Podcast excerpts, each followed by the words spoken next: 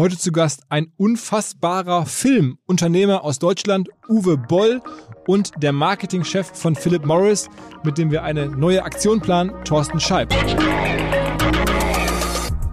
Du hast mal gesagt, mein, mein bestes, das beste Zitat, was ich gefunden habe, war, du, da hast du allerdings über, über Video, also über die Computerspielkonzerne gesagt, äh, kleine erbärmliche Würstchen und Vollfotzen, die irgendeine Scheiße auf ihren Rechnern programmieren und sich einbilden, etwas Positives geschaffen zu haben. Ja, genau. Ja. Herzlich willkommen beim OMR Podcast mit Philipp Westermeier. also, Heute kommt ein großer Podcast. Der Uwe Boll ist jemand, den ich seit vielen Jahren aus der Ferne verfolge und dachte mir, jetzt wo ich diesen Podcast habe, kann ich ihn einfach mal einladen. Und der war dann auch ähm, bereit, mit mir zu reden. Ich finde es spektakulär, ist ähm, ein Filmemacher, ein Unternehmer am Ende, der viel Geld eingesammelt hat, der vor allen Dingen aber auch sehr viele Ideen hatte, wie man mit Film Geld verdient, der uns jetzt gleich ein bisschen erzählen will, wie er größte Namen in seine Filme reinbekommt, was er dafür bezahlt hat, ähm, wie dieses Modell funktioniert hat, überhaupt Filme, Gelder einzusammeln, wer ihm seine Filme finanziert hat. Ähm, er hat verschiedene gemacht, die zahlreiche Millionen ähm, gebracht haben. Immer auch so ein bisschen die Idee, sich an zum Beispiel Computerspiele oder irgendwelche Action-Serien anzulehnen und darüber dann einen Film zu machen, über die Computerspiele insbesondere, die schon weltweit bekannt sind und dann halt diesen Film Film darüber sozusagen zu vermarkten, darüber hochzuziehen. Ähm, extrem unternehmerisch, gleichzeitig auch irgendwo kreativ. Ähm, er ist ein verrückter Typ. Er nimmt wirklich kein Blatt vor den Mund. Er hat sich schon mit seinen Kritikern, hat, erzählt mir auch im Podcast, geprügelt im Boxring. Wirklich der Filmkritiker ähm, eingeladen, sich mit ihm zu boxen, hat die dann umgehauen. Es ist einfach unglaublich. Der Typ hat lange in den USA gelebt, jetzt ist er wieder in Deutschland ähm, und der Podcast ist hörenswert. Und danach gibt es ein Gespräch mit Thorsten Scheib von Philip Morris. Die Kollegen bauen ja gerade ihr Unternehmen um, halt weg von der klassischen Zigarette hin zum neumodischen Tabakerhitzer. Gar kein einfacher Prozess, darüber haben wir gesprochen, wie man das macht, auch aus Marketing-Sicht. Und vor allen Dingen haben wir gesprochen über eine ähm, gemeinsame Kampagne, die wir machen ähm, mit ICOS, so heißt die neue Marke. Da geht es darum, ähm, dass sie vor allen Dingen versuchen, die Welt besser zu machen, indem sie für gute Ideen über eine Million Euro ähm, vergeben. Und zwar einfach so, ähm, ohne Anteile zu fordern, ohne irgendwas. Und ich darf in einer Jury sein, gemeinsam mit ähm, Lea Sophie Kramer, Tim Melzer und Finn Kliman. Und wir sitzen da zu viert rum und dürfen dann mehr oder weniger in verschiedenen Schritten überlegen, wer von den ganzen Ideen, die die Welt möglicherweise besser machen, bekommt denn das Geld. Es geht auch nicht nur an einen, sondern es geht an mehrere. Die ganze Aktion heißt Make Tomorrow New, wurde in den letzten Wochen viel darüber geschrieben. Also ähm, Make Tomorrow New, ähm, der Kopf dahinter, äh, der Thorsten Scheib. Und dazu haben wir gesprochen. Und außerdem, wer bis ganz zum Ende durchhält, dieses Podcast, der bekommt noch eine Voice Message von Tarek Müller zu hören, der bei uns Stammgast ist und entsprechend unserem Börsenspiel, das wir letzte Woche gestartet haben, teilnimmt und uns erklärt, wie er seine 10.000 Euro jetzt initial investiert. Der Sven Schmidt hat es schon letzte Woche getan. Ähm, die Lea liefert demnächst auch noch eine Voice Message nach. Die Trades auf jeden Fall sind unter omr.com slash trading sichtbar. Aber jetzt geht es erstmal rein ins Gespräch mit Uwe Boll. Herzlich willkommen in Mainz ist Uwe Boll. Moin Uwe. Ja, hallo, hallo. Wie geht's? Äh, erzähl mal so ein bisschen, ähm, würdest du dich als Filmemacher oder Filmproduzent bezeichnen heute? Äh, ja, auf jeden Fall. Also ähm, Filmemacher im besten Sinne. Drehbücher geschrieben habe zu den Filmen auch, weil ich Regie geführt habe und eben Produzent war. Äh, das ist ja quasi der, der Allround-Filmemacher. Ne? Also mhm. von daher äh, kann ich nicht sagen, ich bin nur Regisseur, weil ich auch immer eigentlich mein eigener und du hast damit angefangen vor wie vielen Jahren oder wann ungefähr? Ja, 1991, also ist ja jetzt auch schon fast 30 Jahre her, da habe ich meinen allerersten Film gemacht äh, mit meinem Kumpel Frank Lustig zusammen, German Fright Movie. Kentucky Fright Movie angelehnt war, also eine äh, Comedy. Und äh, damals ging dann alles los. Erstmal mit Low Budget und dann hinterher auch mit größeren Budgets und in Amerika und so weiter und so fort. Ne?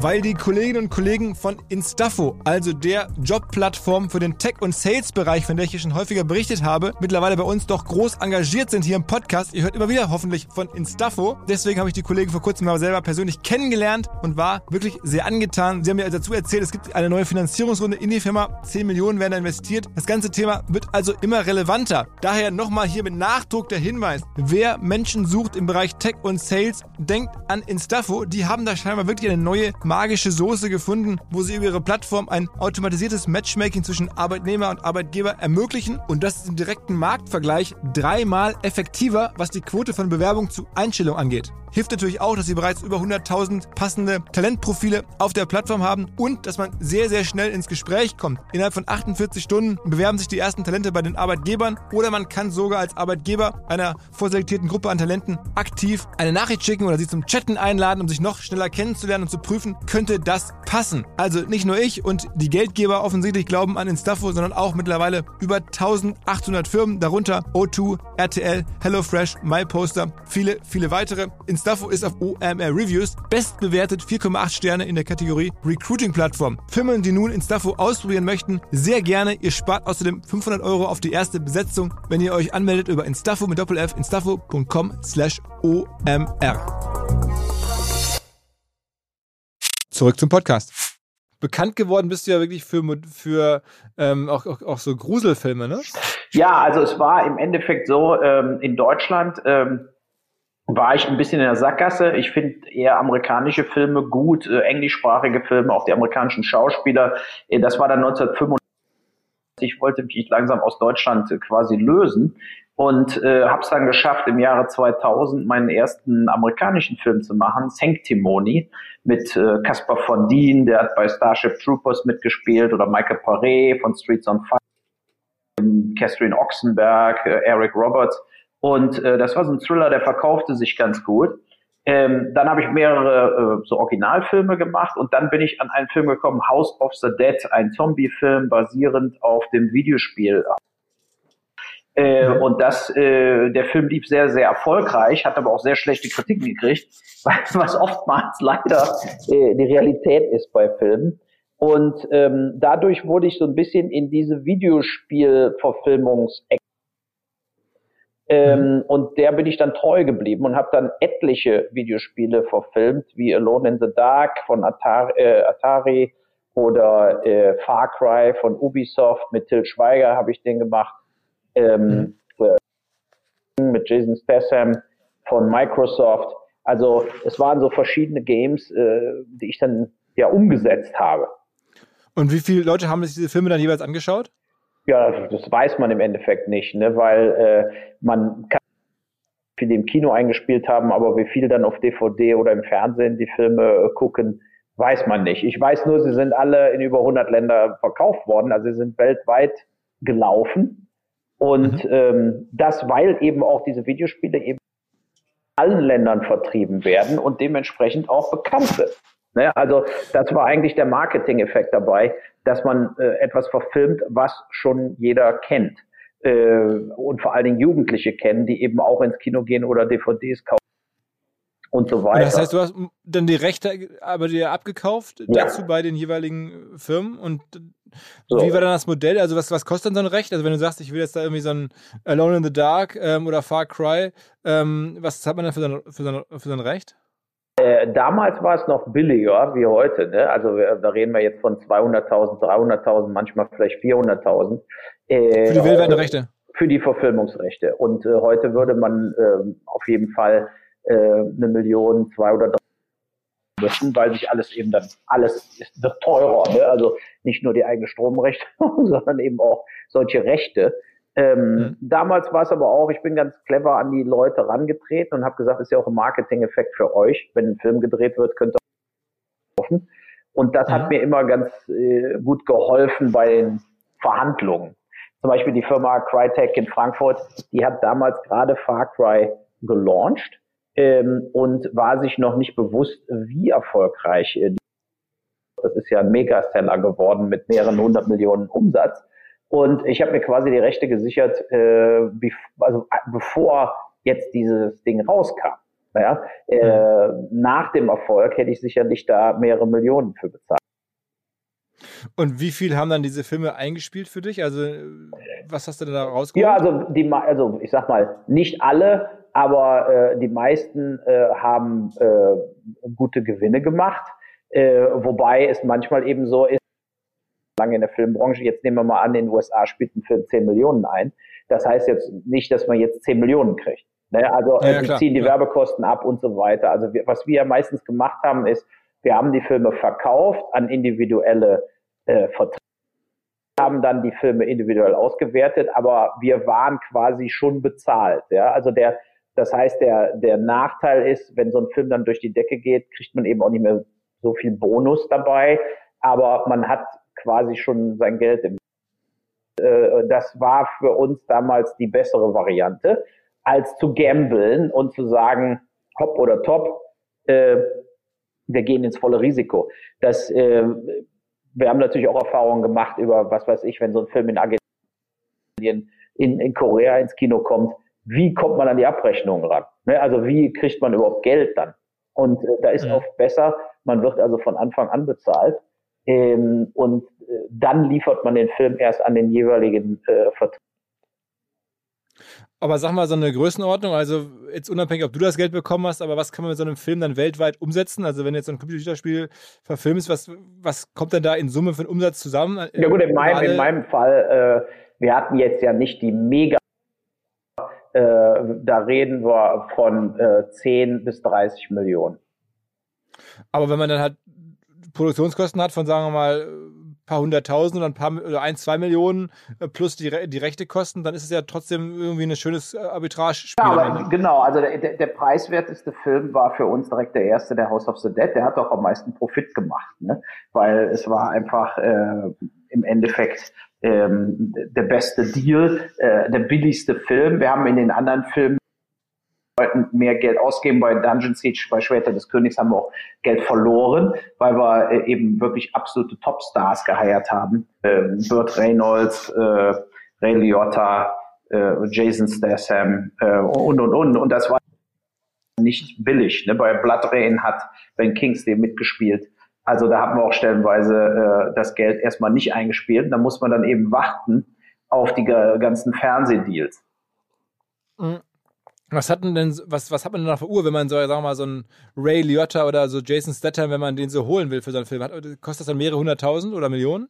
Ja, also beim Statham ist es siebenstellig, äh, aber er hatte da, auch da haben wir ihn genommen nach dem ersten Transporter-Film. Da war er jetzt noch nicht jetzt bei Fast and the Furious, also jetzt verdient er sieben, acht Millionen für so einen Film. Ne? Und wir haben den, glaube ich, für ein, anderthalb gekriegt. Ben Kingsley auch eine Million ähm, die meisten anderen, die wir bekommen haben, waren alle mal alle sechsstellig, also deutlich. Äh, wir haben auch, ich sag mal so, wir haben Schauspieler nie überbezahlt. Wir haben also versucht, die sozusagen äh, gerade, entweder haben wir gesagt, wir drehen euch schneller ab. Also wenn einer gesagt hat, ich will so und so viel pro Woche, dann haben wir von zwei Wochen abzudrehen und nicht drei oder vier Wochen zu benutzen. Äh, das machen manche Schauspieler. Und wir haben auch immer die Agenturen gefragt, wer braucht gerade quasi einen Job, wer hat gerade mhm. keinen Film.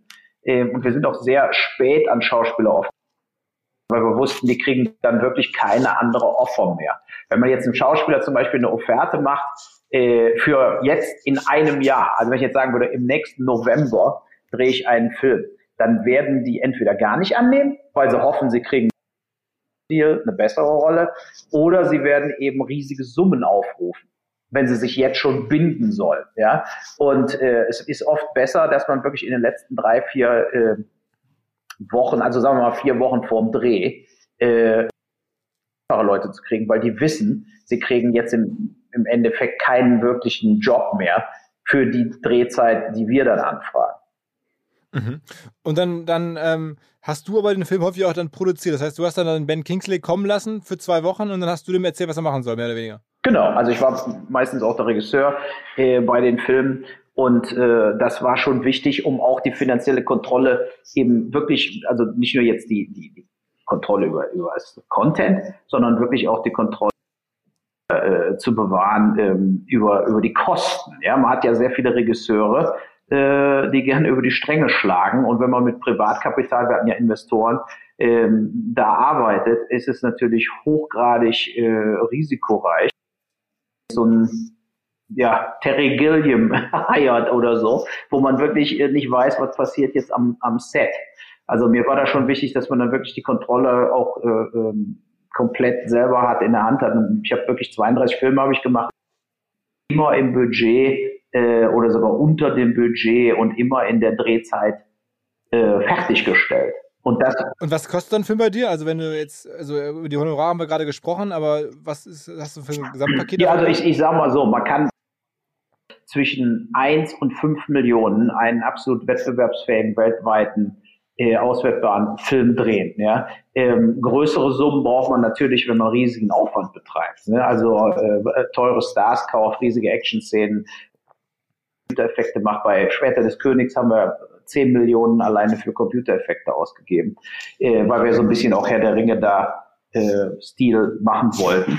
Und das ist natürlich, äh, äh, dann ist, äh, A-Liga da langsam mit und dann ist es eben auch schwerer, äh, das Geld zu rekupen, wenn der Film im Kino nicht wirklich ein Blockbuster wird. Ne? Also erfahrungsgemäß, die Filme zwischen so eins und fünf Millionen sind die besten Investments. Ähm, rausstechen. Also sie müssen auch irgendwo ähm, dann sehr, sehr interessant werden. Also gerade heutzutage, wo ja eigentlich Kino fast tot ist und man ist nur noch am Streamen, ähm, ist es sogar noch wichtiger, dieses die Erwartungshaltung so zu erfüllen, dass die Leute eben, die das anklicken oder gucken, von Anfang an gebannt sind. Also nicht innerhalb von drei Minuten sagen, es passiert ja nichts, jetzt schalte ich wieder ab. Naja, also die neuen Medien und äh, äh, quasi vor allem haben wirklich auch die Art und Weise jetzt drastisch verändert, wie man Filme erzählen kann. Haben die das Modell ein bisschen kaputt gemacht, was du gefahren hast äh, über, über die Jahre? Ja, was, was, ich sag mal, was die Streamer kaputt gemacht haben, äh, ist natürlich äh, von Blu-rays. Ne? Also mhm. die, da sind die Verkäufe um 90 Prozent eingebrochen und äh, auch die weltweiten Kino äh, Einspielergebnisse sind ja gerade, sagen wir mal, nur für die großen, großen Filme stabil. Diese Mittelware lohnt sich ja meistens ein Kinostart überhaupt nicht mehr. Und äh, das ist, äh, darauf muss man einfach heutzutage dann auch reagieren und sich sagen, eine schöne Premiere auf Netflix oder Amazon Apple oder so positiv zu sehen. Und da gucken es ja auch Millionen von Leuten. Und die Leute können es eben auch direkt gucken. Ne? Also weltweit alle äh, auf einen Schlag. Das ist natürlich äh, für einen Filmemacher äh, auch positiv. Hast du schon auch Filme von, von deinen, aus deinem, aus deinem 32 äh, Portfolio-Film da, hast du auch schon welche an, an Netflix oder Amazon verkauft? Ja gut, äh, bei, bei Amazon sind natürlich alle, weil äh, die kann man ja da auch äh, nicht nur als DVD bestellen, sondern auch streamen. Äh, mhm. Aber bei Netflix haben wir, wir haben mehr Deals mit Netflix gemacht und äh, haben, ich glaube, 15 meiner Filme wurden dann auch von Netflix gekauft. Ähm, nicht als Premiere, weil die waren ja schon irgendwo im Kino und sind auf DVD schon erschienen, aber dann eben als Stream, kann man sagen. Da bin ich auch froh drum, weil es hat natürlich dann kompensiert so ein bisschen diese Ausfälle, die man heutzutage hat beim äh, DVD-Bereich. Ne? Aber wenn man das so hört, also oder ehrlicherweise, als ich deine Geschichte mal so verfolgt habe, da dachte ich mir, krass, der Typ ist so smart, der verfilmt hier die Computerspiele, ähm, äh, ganz low budget, kauft sich da die geilen Stars ein ähm, und, und, dann greift er richtig irgendwie arbitragemäßig Millionen ab jedes Mal. Also ich hätte jetzt so irgendwie im Kopf gespeichert, dass du jetzt irgendwie äh, Multimillionär bist, darüber ausgesorgt hast. Ist das eine falsche Wahrnehmung? Äh, ich sag mal so, es ist jetzt nicht so, dass ich jetzt unbedingt noch arbeiten muss, ja, aber äh, das hat natürlich auch damit zu tun, dass ich so viele Filme äh, gedreht habe. Äh, ja, also und schon so lange bin, ähm, da kommt natürlich dann einiges, einiges zusammen. Ja, aber es ist einfach so, dass äh, Filmbusiness ist wie jedes Business. Es ist nichts kommt von selber und nichts ist äh, äh direkt ein ein riesen ein riesen Hit. Ja, nicht, also ich habe mehr so konstant gearbeitet, wirklich über 20 Jahre sehr viele Filme produziert, sehr viel verkauft, aber ich habe eben nicht das Glück gehabt, einen so ein so ein Überraschungs-Smash-Hit zu drehen. Ne? Nehmen wir mal Blair Witch Projekt, also ein hm. perfektes Paradebeispiel. Ein Film, der eben äh, quasi für 100.000 gedreht wurde und 200 Millionen eingespielt hat. Äh, sowas ist mir in meinem Leben nie passiert. Aber das ist natürlich auch ein bisschen so die Fantasie, die im Filmbereich da ist. Ne? Deshalb investieren ja Leute, weil sie sich einfach sagen, ähm, ich, also ich gehe ins Casino, dann kann ich auch mal einen Film mitfinanzieren. Äh, es ist einfach ähm, unrealistisch, dass so ein Riesenhit rauskommt, aber es passiert. das, das gibt's da in, natürlich in keiner Branche, außer jetzt bei, sagen wir mal, so äh, neue Medien, äh, Internet-Startup-Companies, die irgendwelche Apps entwickeln und dann auf einmal sind sie Snapchat. Ja, also da muss man dann ganz früh einsteigen. Solche Firmen ein, das sind ja dann auch meistens professionelle Anleger, da kommt der normale Mensch ja gar nicht ran. Ja? Mhm. Und äh, aber da ist ja auch eine von 300 äh, Firmen, die dann am Schluss an die Börse geht und erfolgreich ist. Und ich denke, ist es eben ähnlich, ja. Auf ein paar tausend Filme kommt dann eben einer, der geht komplett durch die Decke und da verdienen sich die Leute dann äh, dumm und dusselig. Was im, heute auch manchmal passiert im Fernsehbereich. Äh, ne? Also äh, man, man kennt Jerry Seinfeld, ähm, mhm. Der und der, äh, äh der äh, Larry David, der, äh, die das produziert haben, Seinfeld, diese, diese Comedy, ich weiß nicht, ob du die kennst.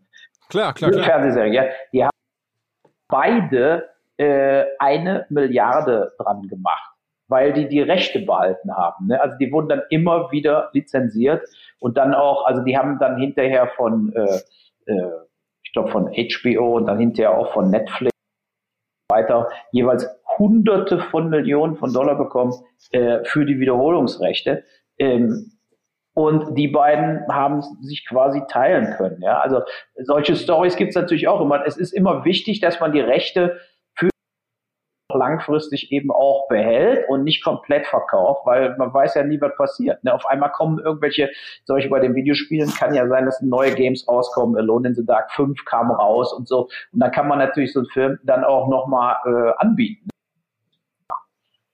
Mhm. Und welcher Film war für dich wirtschaftlich der beste? Ganz klar House of the Dead. Okay, weil das war umsatzmäßig. Ja, der hat ja fast 30 Millionen Umsatz geschoben und hat äh, äh, sieben oder so gekostet. Okay, ja. okay. Aber, aber man, man schafft es nicht, selbst, ich meine, du bist ja wahrscheinlich im Filmmarketing dann total, also smart und du guckst ja extrem wirtschaftlich auf die Dinge drauf, weil es halt nicht äh, nur künstlerisch. Ähm, und trotzdem sagst du, es gibt aber keinen Marketinghebel. Ne? Du hast ja schon alle probiert scheinbar. Also ber berühmte Schauspieler, Nähe zu bekannten Produkten, also jetzt Computerspielen und so. Ähm, eigentlich alles probiert, was man probieren kann. Ähm, wahrscheinlich ja noch vieles mehr, was wir jetzt gar nicht sehen können. Aber du sagst, es gibt am Ende keinen Hebel, um einen Film ähm, auf, auf 10, 20, 30 Millionen Euro Einspielergebnis zu pushen. Das ist, das ist Glück am Ende. Ja, das ist Glück. Das hat auch damit zu tun, welche Filme kommen parallel raus. Ja? Und es hat natürlich auch unglaublich viel damit zu tun, ob der jeweilige Vertrieb in die Kinos, äh, dass die die Trailer spielen. Ne, die Trailer und die Plakate aufhängen und so weiter. Und das hat man natürlich, wenn man heutzutage in Kinos geht, also schon seit Jahren, sieht man ja immer nur die Aufsteller, dann wieder Avengers und dies und jenes, nur die ganz großen Filme beworben. Und dann laufen die Trailer von den ganz großen äh, Filmen in allen Filmen, in allen Sälen.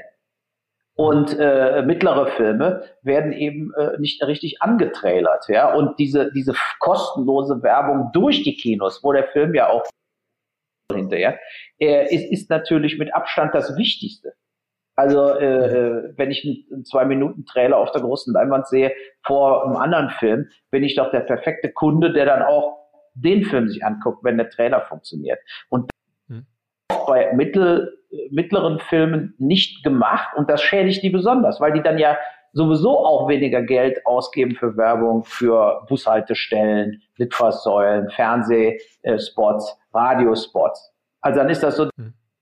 Prophecy. Ne? Also es ist, äh, mir hat mal einer von 20th Century Fox gesagt, vor Jahren schon, er hat gesagt, durchschnittlich geben wir 80 Millionen pro Film für Werbung aus. So, und wow. äh, da muss man sich ja erstmal quasi heißt, ne? und wer ist in der Lage, wenn man jetzt einen Film dreht für 10 Millionen, wer gibt denn da 80 Millionen für Werbung aus? Also äh, mhm. passt ja irgendwo nicht zusammen, ne? Aber Fox macht's. Also äh, die machen ja auch äh, kleinere Filme stellenweise, aber die geben dann trotzdem aus, sonst geht da keiner rein. Und in dem, in dem Konzert kann man einfach nie mitspielen.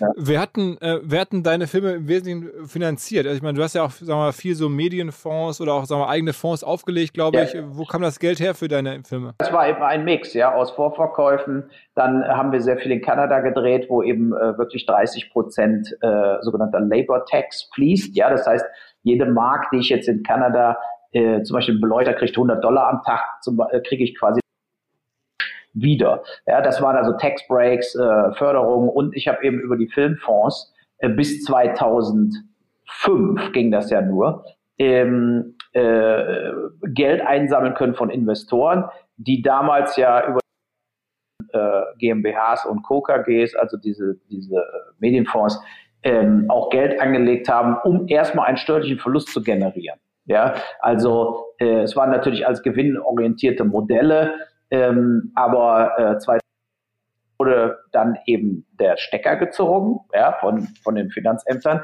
Und seitdem kann man ja quasi in Deutschland als Privatanleger nicht mehr in Filme investieren äh, und dann im Falle des Verlusts einen steuerlichen Verlust geltend machen. Und damit haben, hat, die, hat, die, hat der Fiskus quasi ähm, ja, jeglicher Privatfinanzierung auch für eben deutsche Filme äh, den Boden entzogen. Weil wenn ich jetzt nehmen wir mal an, ich und ich verdiene 500.000 im Jahr und zahle 250.000 Steuern. So, wenn ich jetzt 500.000 in Film stecke und das Geld ist weg, Film ist ein total flop, das Geld ist weg, dann will ich jetzt zumindest auch diese 250.000 Euro Steuern nicht bezahlen müssen. Mhm. mhm. Muss ich dann trotzdem noch, dann muss ich nämlich den Verlust der 500.000, also im Moment, über zehn Jahre abschreiben. Und äh, das macht da einfach keiner mehr. Und wie, was hast du dann gemacht? Also in den letzten Jahren, als dann sozusagen keine Zahnärzte mehr da als Finanziers da waren? Ja, wir haben natürlich dann die Budgets auch wieder reduzieren müssen, ja, und dann rein über, sind wir über Vorverkäufe rangegangen und äh, haben im Endeffekt äh, die Filmmärkte besucht, Los Angeles, Cannes etc. Und da Filme haben gesagt, wir wollen das und das drehen, der und der spielt. Äh, wir wollen aus Brasilien 50.000, wir wollen aus Japan 300.000, wir wollen aus den USA eine Million. So sind wir rangegangen und haben dann versucht, das Bestmögliche äh, über Vorverkäufe reinzuholen und dann natürlich, wo man eben Tax Breaks kriegt, wieder in Kanada, oder wo man eben ganz besonders preiswert bringen kann. Ja, also zum Beispiel jetzt, wir haben, ich habe in Bulgarien äh, äh, gedreht, äh, zwei Filme in Bulgarien. Ich habe in Rumänien äh, einen Film gedreht. Ich habe in Filme gedreht, in Südafrika äh, zwei Filme gedreht. Also da ist natürlich die Kosten bei weitem unter Deutschland oder USA oder Kanada. Dann kann man mal sagen, für ein Drittel des Geldes kann man da enormste äh, zählen. Und ähm, so habe ich mich darauf dann fokussiert, äh, so preiswert wie möglich drehen. Also Back to the Roots. Ich habe ja angefangen wirklich als Independent-Filmer. German Fright Movie hat damals 60.000 Mark gekostet, ja, mein erster Film. Und, und dann äh, hat man so die Filme eben gemacht. Ne? Und, und, die äh, Kosten sind da einfach günstiger, weil die Beleuchter und die ganzen Statisten, was man alles so braucht und die, die Locations alle viel günstiger sind am Ende. Ganz genau. Also ich meine, in, in Rumänien kriegt man Statisten für. Ja, da ist man in Deutschland 150 los. Und ähm, da kriegt man natürlich auch Equipment billiger und die Crew, also so ein rumänischer Beleuchter, bulgarischer Beleuchter, äh, ich würde mal sagen, realistisch ist 15 bis 20 Euro am Tag. Ähm, bei 300 Euro. Also da ist man schon äh, in ganz anderen Preiskategorien. Und dementsprechend, die, die Jungs haben es aber da auch drauf. Also ist jetzt nicht so, dass die Crew katastrophal wäre da. Und ich habe dann immer eben nur äh, Key-Leute mitgenommen, also Neumann, äh, ein Ausstatter, ein Line-Producer. Also wir sind dann immer mit fünf bis zehn äh, meistens Kanadierinnen und Kanadiern und eben der Matthias und ich als Deutsche äh, nach Südafrika geflogen und den Rest haben wir da vor Ort gebucht. Also das hat natürlich enorm Geld gespart und dementsprechend sieht man das den Filmen auch an, dass die äh, groß aufwendig sind, aber eben am Schluss nur zwei, drei, vier Millionen gekostet haben, obwohl die stellenweise wie 10, 15 Millionen. Siehst denn du dich am Ende eher als Unternehmer oder eher als Künstler? Ich meine, dann, du hast jetzt ja vom Studium her, kann man nachlesen, äh, ja sowohl BWL studiert als auch, glaube ich, Philosophie, Literaturwissenschaft, das ja sogar promoviert yeah. in dem Bereich. Also, aber am Ende, was ist so, welches, welche, was ist dominant bei dir? Ja, so wie im Studium konnte ich mich hinterher auch nicht entscheiden, ja, bis heute nicht. Also, ich denke schon, äh, ich bin Künstler und Kaufmann gleichzeitig. Ähm, das eine ohne das andere wäre ich nicht interessiert. Jetzt ich habe ja angefangen damals bei Taunus Film, eine Tochterfirma der ARD in Wiesbaden. Das war mein erster Job so nach dem Studium. Und da war ich der Assistent vom Geschäftsführer und die haben ja produziert dann, was weiß ich, Brooklyn Großenau für Sat 1 und den äh, Regionalreport, also News und, und, und so. Und da war ich quasi nur Kaufmann. Ne? Also da bin ich dann selber auch Produzent geworden und dann Taunusfilm international Geschäftsführer. Ähm, so, da saß ich den ganzen Tag am Schreibtisch und habe im Prinzip als Zahlen äh, hin und her gewälzt und ähm, Verträge durchgeguckt, um Produktionen äh, äh, zu machen, zu ermöglichen. Und das war viel zu langweilig. Das war auch der Punkt, wo das war diese Zeit dann zwischen Jahr 2000 ähm, wo ich dann quasi auch fünf Jahre keinen eigenen Film gedreht habe, weil ich dann einfach äh, Produzent eigentlich nur war. Ja. Und äh, das war's aber nicht. Da wurde ich sehr unglücklich und ähm, einfach selber kreativ auch tätig werden und selber Projekte machen.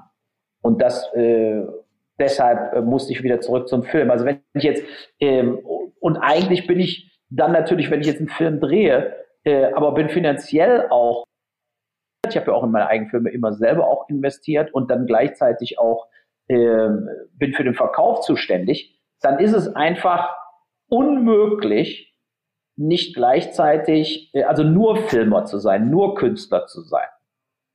Gar nicht. Ja, weil, weil man äh, im Kopf hat man immer, äh, wenn ich jetzt hier, was weiß ich, die, die dritte Überstunde gehe heute, kriegt jeder dreimal so viel Geld pro Stunde. Ähm, ich muss sehen, dass ich den Drehtag abwickel und, an, und Regisseure, die, sagen wir mal, hatten, die immer alle Probleme gelöst haben, die haben wahrscheinlich diese Denke gar nicht. Die denken da gar nicht drüber nach, die drehen dann einfach immer weiter und denken sich, irgendeiner wird schon bezahlen.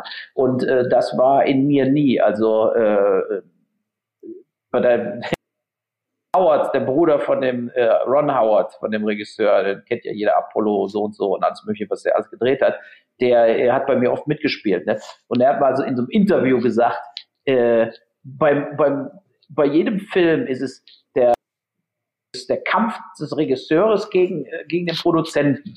Und diesen Kampf gibt's beim Uwe auch, aber der Produzent gewinnt. Und das fand ich ganz gut, ja. Äh, der kennt mich ja schon auch jetzt auch schon seit fast 20 Jahren. Und äh, ich hätte dann noch geantwortet, ja, aber mit, aus gutem Grund gewinnt der Produzent, weil wenn der Produzent nicht gewinnt, sondern nur der Regisseur, äh, war das eben auch leider der letzte Film, den ich jemals gedreht habe. Hat, hat dich das denn getroffen, dass du ja auch in den Jahren sehr viel sozusagen negative Presse bekommen hast oder so negative Preise sogar gewonnen hast, irgendwie goldene Himbeere und, und äh, sogar so, wenn man das ein bisschen googelt, dann findet man so schlechtestes bisheriges Lebenswerk. Es gab sogar mal eine Unterschriftensammlung gegen dich, dass du aufhören sollst, Filme zu drehen und sowas. Also ziemlich verrückt. War das für dich am Ende nur Marketing, dass das okay, ist mir scheißegal, alles, alles hilft?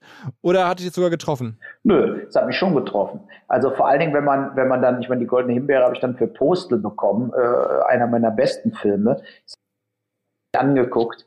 Ähm, und vorher für Alone in the Dark war ich nominiert.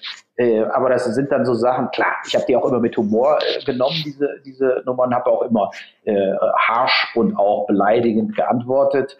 Äh, aber ich habe es als Marketinginstrument genutzt, wo ich es konnte, weil ich dadurch natürlich sehr populär geworden bin. Also in den USA auch jeder kennt mich, ne?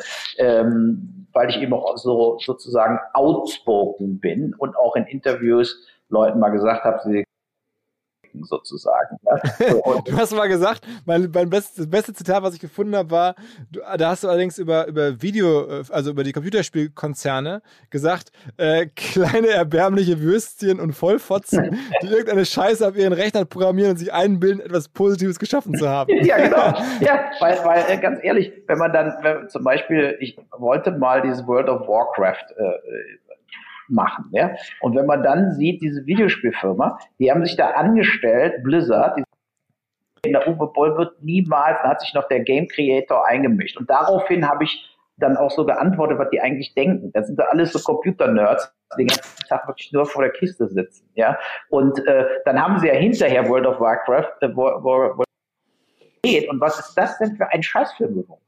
Ja, aber ganz im Ernst, der Film ist der größte Kack geworden, äh, äh, einer der schlechtesten Videospielverfilmungen aller Zeiten. Äh, keiner hat den Film verstanden und auch hat sich auch keiner für interessiert und er ist auch gefloppt. Da haben die nämlich 180 so und äh, darauf war es auch die, die richtige Reaktion, denke ich. Ähm, aber natürlich hat man stellenweise, denkt man irgendwie, mein Gott, wenn man jetzt interviewt wird oder so, dass also jetzt über Filmkritiker einen interviewt, die haben wirklich äh, mehr als die Hälfte meiner Filme einfach nie gesehen. Und es waren ja auch Filme dabei wie Darfur über den Massenmord im, im, im Darfur. Der ist ein super Film. Der ist wie Hotel Ruanda. Also der ist spannend, äh, toll gemacht, tolle Schauspieler, Bill, Billy Zane, äh, Edward Forlong, äh, Christina Logan und so, so wirklich super Schauspieler dabei. Und äh, ähm, ja, und äh, den haben die dann alle nicht gesehen und haben aber House of the Dead gesehen und denken sie, ich bin der schlechteste Regisseur überhaupt. Und äh, ich habe dann ja oft geantwortet, was habt ihr denn erwartet von House of the Dead? Dass da Schindlers Liste rauskommt oder was? Ich meine, ist ein Zombie-Ego-Shooter, den ich verfilmt habe. was, äh, gerade diese Videogame-Nerds oder so, die, die, haben oft eine Vorstellung von diesen Games, äh, die vollkommen, äh, also Nicht-Gamern, die haben Nicht-Gamer haben mich immer total verstanden. Ja, die haben immer gesagt, ja, Dead äh, sich anguckt, weiß auch, woran er geht. Ne? Und äh, muss da jetzt nicht äh, eine Handlung erwarten, wie, äh, also die, wer weiß, wie diffizil mit Drehungen und Wendungen ist und, und äh, quasi die, die üblichen Verdächtigen Teil 2. Äh, und da habe ich mich oft gegen lustig gemacht. Und das hat diese Welle, auch dieses, dieses, äh, die Petition Uwe Boll, hör auf, äh, äh ja, die sie ja von der Kaugummi-Firma noch gesponsert bekommen haben. Äh, jeder, jeder kriegt Packung der die Petition unterschreibt. Und das war aber natürlich alles initiiert von diesen Videospielern und Videospieljournalisten und Videospielfans quasi. Ne, und nicht von Filmfans. Hinweis auf Findling. Findling ist eine sehr erfolgreiche SEO-Agentur, die bis vor einiger Zeit noch Webstube hieß und mir vor allen Dingen deswegen ins Auge gestochen ist, weil ihre Masterclass beim OMR-Festival ruckzuck ausverkauft war. In Minuten wollten Menschen hören, was die Kollegen von Findling zum Thema SEO zu sagen haben. Ein Grund dafür sicherlich die Referenzen. Findling arbeitet unter anderem für Firmen wie Snox, Ergotopia, Dermanostik oder mein BAföG. Der Fokus ist also, Firmen über Performance SEO beim Wachsen zu helfen. Wer herausfinden möchte, ob sich für ihn auch SEO lohnt oder die Ansätze von Findling vielleicht konkret lohnen, der kann sich eintragen. Es gibt keinen Sales Call, sondern eine kostenlose Beratung unter findling.de slash OMR. Also auf der Landingpage eintragen und dann gibt es eine Beratung, wenn es richtig gut läuft, vielleicht von Maurice Marinelli, dem Gründer persönlich.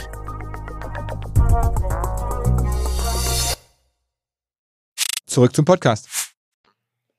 Und sag mal, du warst auch sogar mal, also zu der Zeit, wo du versucht hast, sozusagen Fundraising zu machen für deine Filme, ähm, auch mit einer börsennotierten AG unterwegs. Boll AG gab es auch mal so richtig an der Börse, ne? Richtig, also das war eine extrem negative Erfahrung für mich. Äh, in Frankfurt. Da bin ich quasi äh, äh, ja, überzeugt worden von, von einer Firma, die, also die im Prinzip äh, Firmen an die Börse bringt. Und äh, das wurde dann so schmackhaft gemacht, wir äh, bringen dich an die Börse, das öffentlich notiert und so weiter und so fort. Was ist reingekommen? Fast gar nichts. Ich habe auch nur, glaube ich, 13 Prozent an die Börse ge gegeben. Und äh, wir haben äh, dann verfiel der Börsenkurs, weil einfach niemand die Aktien gekauft, keiner hat verkauft. Aber es ist ja nun mal leider so, wenn keiner kauft oder verkauft, geht der, der Kurs kontinuierlich nach unten. Und äh, ich habe dann am Schluss, äh, wir, hatten ja irgendwie 30 Prozent Dividendenrendite, ne? weil der, der Kurs ging von auf drei Euro, zwei Euro. Und wir haben dann äh, 60 äh, oder 70 Cent pro Aktie ausgeschüttet, was ja sehr positiv war für mich, weil ich ja 87 Prozent Aktien gehalten habe. Aber äh, ich kam mir davor wie im falschen Film, Aktien zurückgekauft und bin wieder von der Börse gegangen.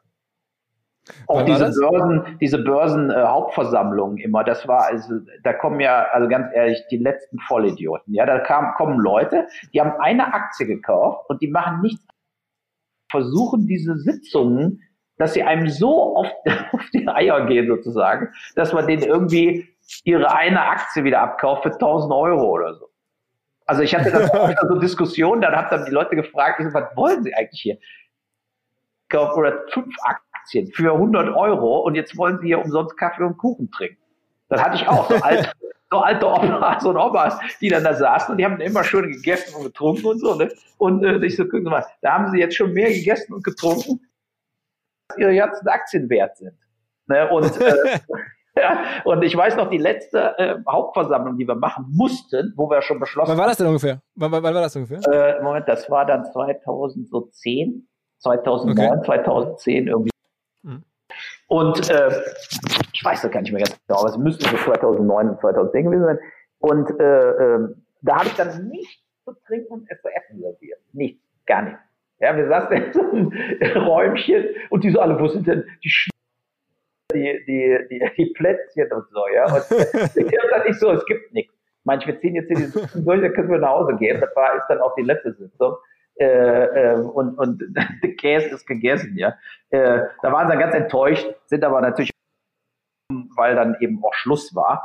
Ähm, aber also das war ganz bitter und würde ich jedem, jeder kleineren Firma oder auch mittel, also sagen wir mal mittelständigen Firma, ich würde eigentlich vom Börsengängen abraten. Das schafft mhm. Kosten im Berichten, im Veröffentlichen, in der, ja, im Jahresabschluss und so weiter und so fort. Das ist tatsächlich äh, meines Erachtens rausgeschmissen Zeit und Geld ist. Mhm. Und was machst du jetzt heutzutage so? Ja, ich bin jetzt in nach Deutschland wieder gekommen und wieder zurück zum Film. Also ich hatte jetzt drei Jahre keinen Film gedreht, außer dieser Doku äh, und äh, bin hier in sehr guten Kontakt mit äh, äh, den Streamern vorrangig, also Amazon und Netflix für Projekte, aber auch an einem Projekt hat es Interesse, was ja äh, mich sehr überrascht.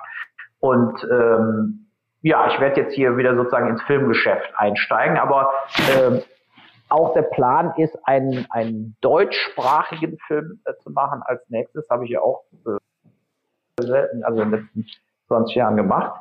Ähm, der sich damit beschäftigt, ist quasi so eine Dystopie. Deutschland im Winter ist der Titel. Und es geht darum, dass in fünf, sechs Jahren so jemand wie Trump hier am Ruder ist.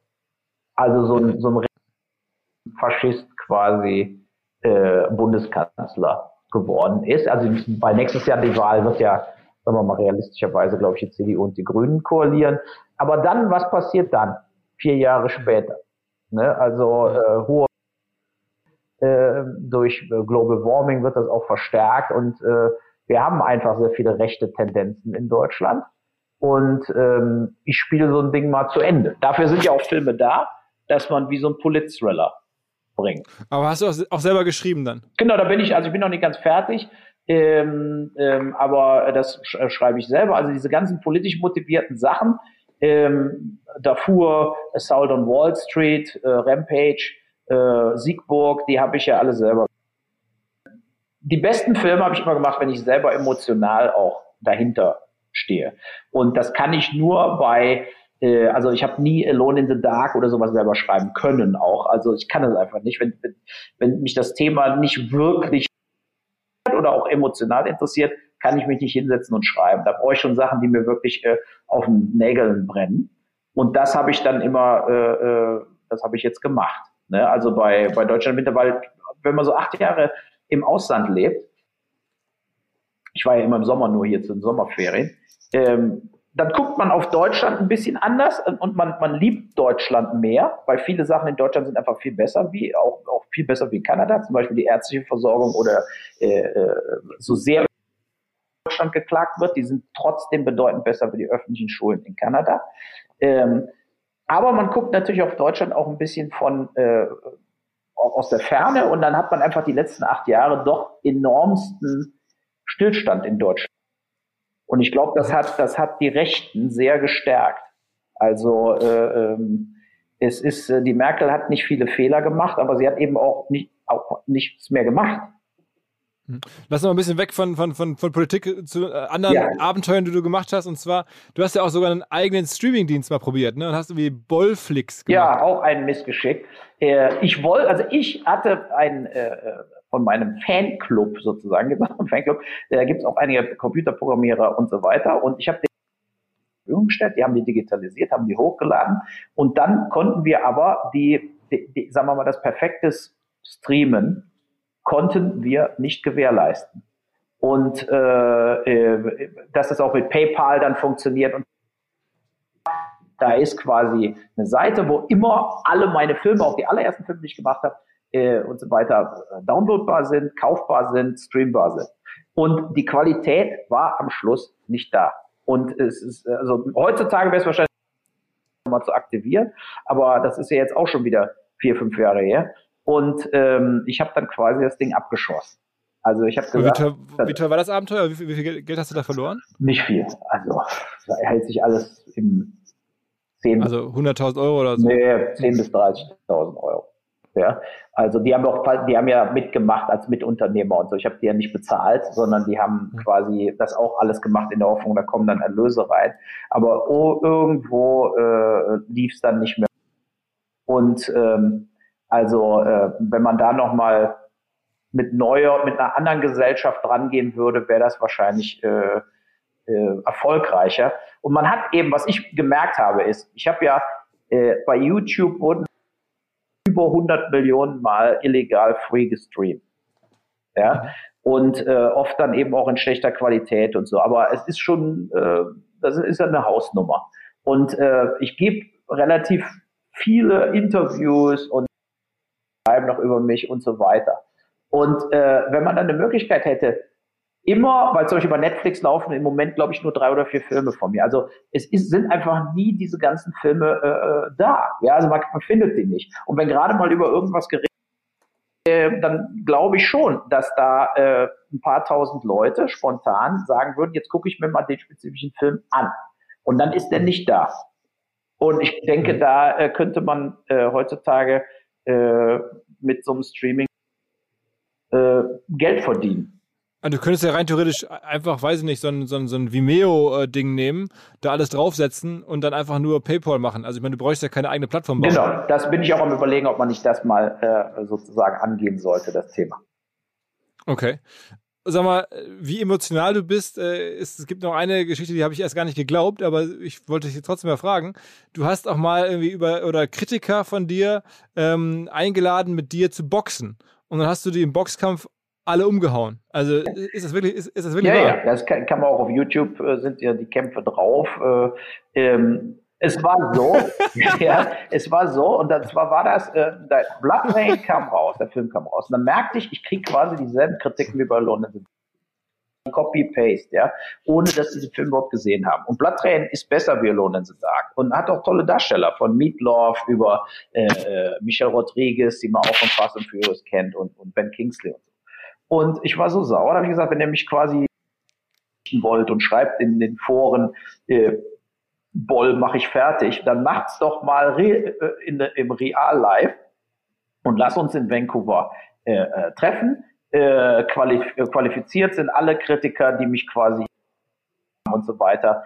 Ähm, so, und dann haben wir vier Leute ausgesucht und ich habe ja früher als Jugendlicher quasi geboxt also sonst hätte ich das natürlich auch nicht gemacht, dann hätte ich zu viel Angst gehabt. Aber wenn, wenn ich wusste, dass wir Leute, die jetzt sozusagen nie jetzt nur so ein bisschen, was weiß ich mal, äh, Karate-Training waren, die können, ich wusste, die können mir nicht wirklich wehtun. Und äh, bin aber trotzdem das Risiko eingegangen, dass man sagt, so diese vier Leute kommen rüber. Ich hatte die ja nicht gesehen vorher. Ich sind die, wie schwer sind die, das wusste ich alles nicht. Und ich habe mich verpflichtet, vier Leute hintereinander zu boxen, was natürlich auch nicht ganz einfach ist, weil das ist anstrengend. Ja, also auch, auch äh, Leute zu verprügeln ist auch anstrengend. Und zwei sind dann in der ersten Runde K.O. gegangen und zwei in der zweiten Runde. Äh, hast, du, hast, du richtig, hast du richtig damit mit den Handschuhen ins Gesicht gehauen, dann, war, dann waren sie umgefallen. Absolut. Das muss man so denken wie äh, äh Sat 1 Promi-Boxen, aber mit einem der Boxen. ja. dann waren die nachher mega sauer. Ich meine, wenn man da K.O. geht, wenn man von dir da richtig auf die Stute bekommt, das ist ja, da, da ist man auch richtig sauer nachher. Ja, aber zwei nicht. Also äh, äh, äh zwei äh, waren absolut sportlich fair danach. Der eine hat mich auch am nächsten mit, mit blauen Augen mich interviewt für seine, äh, der hatte war Geschäfts äh, nach äh, Managing Director von diesem Fangoria Magazin, äh, von diesem Horror Magazin ähm, und ähm, die anderen zwei haben total reagiert, finde ich jedenfalls. Der eine hat total gelogen und gesagt, ich hätte versprochen, ihn nicht zu schlagen. Und da, also, da habe ich dann auch nur geantwortet, äh, da war ein Ring, da waren 1000 Zuschauer. Äh, der hat ein Ach, da waren sogar 1000 Zuschauer in der Halle. Hölle los, das war richtig im Stadion in Vancouver und da hat das Ticket 50 Dollar gekostet. Da haben wir noch Geld mit verdient, das war ja auch noch. ja. Das, hast du, das hast du organisiert? Äh, nee, das hat so ein Boxpromoter organisiert, den kannte ich da, weil ich da, äh, äh Jerry Junko hieß der, da beim Training und da habe ich dem gesagt, äh, ich will jetzt mal gegen so, so Typen boxen. Dann meinte er, das, super, dann machen wir direkt ein dickes Ding draus. Und da haben die tatsächlich, äh, ja, man kann sagen, 5.000 bis 8.000 Dollar Kosten, 50.000 Einnahme an dem Abend. Gut. Und ähm, ja, und, und das war also insgesamt ein sehr, sehr positiver Abend. Der eine, der arbeitete beim Variety Magazin und der hatte mir dann hinterher erzählt, äh, Jeff Schneider heißt er, er kam zurück ins Büro, hatten als Screensaver, wie er da umkippt. ja, wie er sozusagen in, die, in, den, in den Ringstaub fällt. Ja. Wie, alt, wie alt warst du damals? Äh, ja, da war ich auch schon älter. Das war, da war 40. Okay, und wie alt bist du jetzt? 55, also vor 15 Jahren war das ungefähr. Oder 41 oder 42 war ich da schon. Ja, mein Gott, die Zeit okay. vergeht, das ist echt schlimm. Okay, ein, ein, ein Wahnsinnsleben, aber es ist ja der Wahnsinn, dass du dann irgendwie so die Kritiker einlädst und dann noch tausend Leute in die Halle reinbekommst. Was war denn damals die Promotion? Was, wurde denn den tausend Leuten erzählt? Der, der berühmte Filmproduzent Uwe Boll äh, boxte? Ja, das war viral. Also das war, äh, das ging natürlich ab, dadurch, dass die Leute, die da im Ring standen, ja auch wiederum für Variety nicht die kleinen, ich habe jetzt auch keine Kritiker genommen, die nur für so kleine Klitschen gearbeitet haben, sondern schon richtige, ne, die eben wirklich äh, Reichweite hatten. Und die haben das natürlich auch äh, umgetwittert, also nicht getwittert, weiß ich gar nicht, ob das schon Twitter war, aber Facebook war da und und alles Mögliche. Und das, da, auf einmal ging der Ticketverkauf los. Und ich habe natürlich in Vancouver viele Filme auch gedreht und meine gesamte Filmcrew kam. Ja, also äh, da waren bestimmt äh, 250 Leute, die gearbeitet haben, äh, die dann einfach sehen wollen. Und, äh, ja, und die dann, äh, der Michael Paré, der Schauspieler, war der, der, der Ring-Announcer. Wir hatten gleichzeitig, das war während der Dreharbeiten von Postel, haben wir äh, das gemacht, ja, und er war dann, hat so gespielt, und habe ich gesagt, hier, du bist der Ring-Announcer. Ja, und den sieht man auch auf YouTube, wie er da äh, rumbrüllt. ist echt lustig. Also äh, das Bist war, du mit einigen der Schauspieler heute noch irgendwie im Kontakt oder befreundet oder so? Ja, also mit, mit Michael Paré, mit Clint Howard. Ähm, da auf jeden Fall Christiana Loken, manchmal per E-Mail. Die meisten von denen leben natürlich in LA und dadurch hat man dann nicht wirklich äh, die ganze Zeit Kontakt zu. Naja, also, äh, weil aus Vancouver, äh, da kenne ich die immer so kleine Rollen bei mir dann gespielt haben. Aber äh, da bleibt man mit denen in Kontakt, trifft die mal hier und da. Wo ich das Restaurant hatte, habe ich die ein paar Mal im Restaurant getroffen. Aber ich war nie der Typ, der so ähm, sehr viel, also meine engen Freunde haben alle mit meiner Film nichts zu tun. Hm, hm. Und jetzt bist du nach Mainz gezogen. Ja, ich bin ja schon immer in Mainz. Also ich habe mein Haus nie verkauft, weil ich damals, wo ich bei Taunus Film gearbeitet habe, äh, hatte ich das schon gekauft, schon ewig. Und das habe ich immer im Sommer dann bewohnt, ja gelebt haben, waren die hier oft. Äh, und dann haben wir vor, vor anderthalb Jahren angefangen, wir mussten mal richtig renovieren. Äh, das war natürlich der Vorteil. Wenn man eben nicht hier ist, kann man natürlich auch mal renovieren und mal Wände einreißen lassen und so. Wenn man mit Kindern hätte, wir hätten in dem Haus gar nicht leben können, ähm, wenn während der Renovierungsarbeiten. Und das, das wussten wir quasi also schon seit über einem Jahr, dass wir hier wieder dran hinziehen. Und dann haben wir das jetzt erledigt in den zehn Monaten, die wir die wir nicht da waren, äh, war schon ganz gut, ja. Also, naja, also ich meine, ich fühle mich in Mainz wohl, was man im Ausland natürlich merkt, das sagt ja jeder, der aus Deutschland kommt, ne? Käse, Wurst, Brot, Kuchen. ja, das kriegt man einfach in Nordamerika nicht in der Qualität. Hm. Das sind so Sachen, wo man dran gewohnt ist, äh, also gerade jetzt, wenn es ums Essen geht, aber auch die gesamte, äh, wie ich gesagt habe, auch ärztliche Versorgung ist in Deutschland äh, sowas wie Hausarztpraxen, die gibt's in Vancouver kaum. Da muss man immer in Kliniks gehen, ja, wo man dann äh, stundenlang warten muss und so, äh, um irgendwie mal was verschrieben zu kriegen. Hm. Und das ist einfach extrem frustrierend. Aber sag mal, für dich jetzt nochmal die Branche zu wechseln oder zu sagen, ich mache, ich weiß, du hast jetzt ja Filme gemacht, viele Jahre, dann hast du ein bisschen Gastro gemacht, aber jetzt der Weg geht wieder zurück zum Film und andere Sachen interessieren dich oder reizen dich jetzt auch nicht so sehr. Ja, aber was denn zum Beispiel? Was, schwebt dir denn da? Keine Ahnung, wenn man so umtriebig ist und so verrückt ist, sagen wir mal so ein bisschen wie du es bist, dann, dann könnte ich mir vorstellen, kommt man auf Ideen.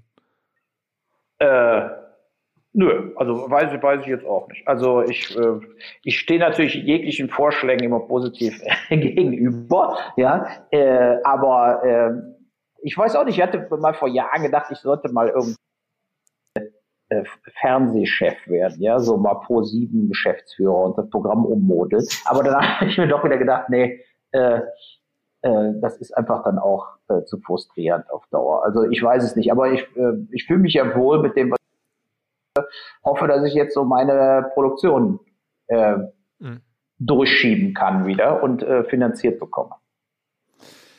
Okay, okay. Äh, Uwe, was, was für eine Story, was, was für ein Leben. Ähm, und, also ich bin sehr begeistert. Ich bin sicher, das werden viele Leute hören und einfach denken, das gibt's alles gar nicht. Man muss einfach machen, keine Angst haben, Sachen machen. Und ich finde, das erkennt man da ähm, perfekt. Vielen Dank, ja. dass du, wir mit dir reden konnten. Ja, absolut. Ich meine, was du gerade gesagt hast am Schluss, finde ich genau richtig. Also die Sachen äh, hat ja schon aus die Sachen, die man wirklich bereut, sind die, die man nicht gemacht hat. Ne? Und ähm, nach dem Motto habe ich auch versucht äh, zu leben. Ne? Also es, ich kenne so viele Leute jetzt, wenn man so zum Klassentreffen zurückgeht äh, äh und sieht, was aus Leuten aus meiner Klasse geworden ähm, die dann eben nie mal so ausgebrochen sind, die nie mal in die weite Welt hinein und haben mal Risiken eingegangen, sondern da konnte man quasi schon in der zehnten Klasse in der Schule sehen, was da draus wird. Und dann ist es auch dann draus geworden, 30, 40 Jahre später. Und äh, das ist, ich bin froh, dass ich es anders gemacht habe und denke auch, also als, als wenn Leute sich jetzt hier angehört haben, die noch jünger sind, äh, einfach mal machen. Ne? Man lebt nur einmal und äh, äh es ist schneller. Ne? Ja. Wie viele Kinder hast du jetzt? Äh, zwei. Hm, okay. okay. Mehr gibt's auch nicht mehr. Jetzt ist endgültig Feierabend. Alles klar, ja. alles klar. Vielen, vielen Dank. Super. Uwe. Danke, tschüss. Ciao, ciao. Das war der Uwe Boll und jetzt geht's rüber ins Gespräch mit Thorsten Scheib darüber, wie man ein Unternehmen sozusagen bei vollem Lauf umbaut und was damit am Ende Menschen wie Lea Sophie Kramer, Tim Melzer, Finn Kliman und ich zu tun haben. Moin Thorsten. Guten Morgen. Dankeschön für die Einladung. Ja, also Philip Morris, ähm, bekanntlich äh, die Firma, die ähm, traditionell Zigaretten verkauft, aber mittlerweile auch mehr. Genau. Ich glaube, wir befinden uns mittlerweile in einer der größten Transformationen, die ich selber nicht geglaubt habe, weg von der Zigarette hin zu einer rauchfreien Zukunft. Die wurde eingeleitet 2015 äh, mit ICOS. Äh, und als dann 2017 unser weltweiter Chef gesagt hat, ich hoffe, dass wir eines Tages keine Zigaretten mehr verkaufen, ist dieses Statement durch die Gänge gehalten in, in München, aber auch weltweit und hat wirklich ähm, diese radikale Transformation eingeläutet. Neuer Partner hier im Podcast und zwar Rabot Charge. Rabot Charge gilt als Vorreiter in Deutschland in Sachen dynamische Stromtarife und zählt zu den am schnellsten wachsenden Energieversorgern überhaupt in Deutschland. Das Ganze funktioniert am Ende so, es gibt eine Rabot Charge App und dann kann man halt sehen, was gerade Strom kostet und kann dann zum Beispiel automatisch einprogrammieren, bis wann sein E-Auto geladen werden soll. Und dann guckt halt Robocharge, wann ziehen sie den Strom, wann ist der günstig. Die kaufen jedes Mal tagesaktuell Strom an der Strombörse ein. Allerdings nur 100% zertifizierten Ökostrom mit CO2-Optimierung. Man kann also über diese App alles im Blick behalten und im Zweifel nachsteuern oder man setzt einfach darauf, dass Ökostrom aus nachhaltigen Energien in Zukunft immer günstiger werden wird und dass Rabot Charge dann automatisch auch immer günstiger einkaufen kann. Wer Rabot Charge kennenlernen möchte, es gibt einen Gutscheincode für Neukunden bis Ende diesen Jahres und zwar monatlich jeweils 4,99 Euro Rabatt für die ersten sechs Monate. Der Gutscheincode lautet RabotXOMR. RabotXOMR. Alle Infos auch auf rabot charge.de rabot r a b o t charge.de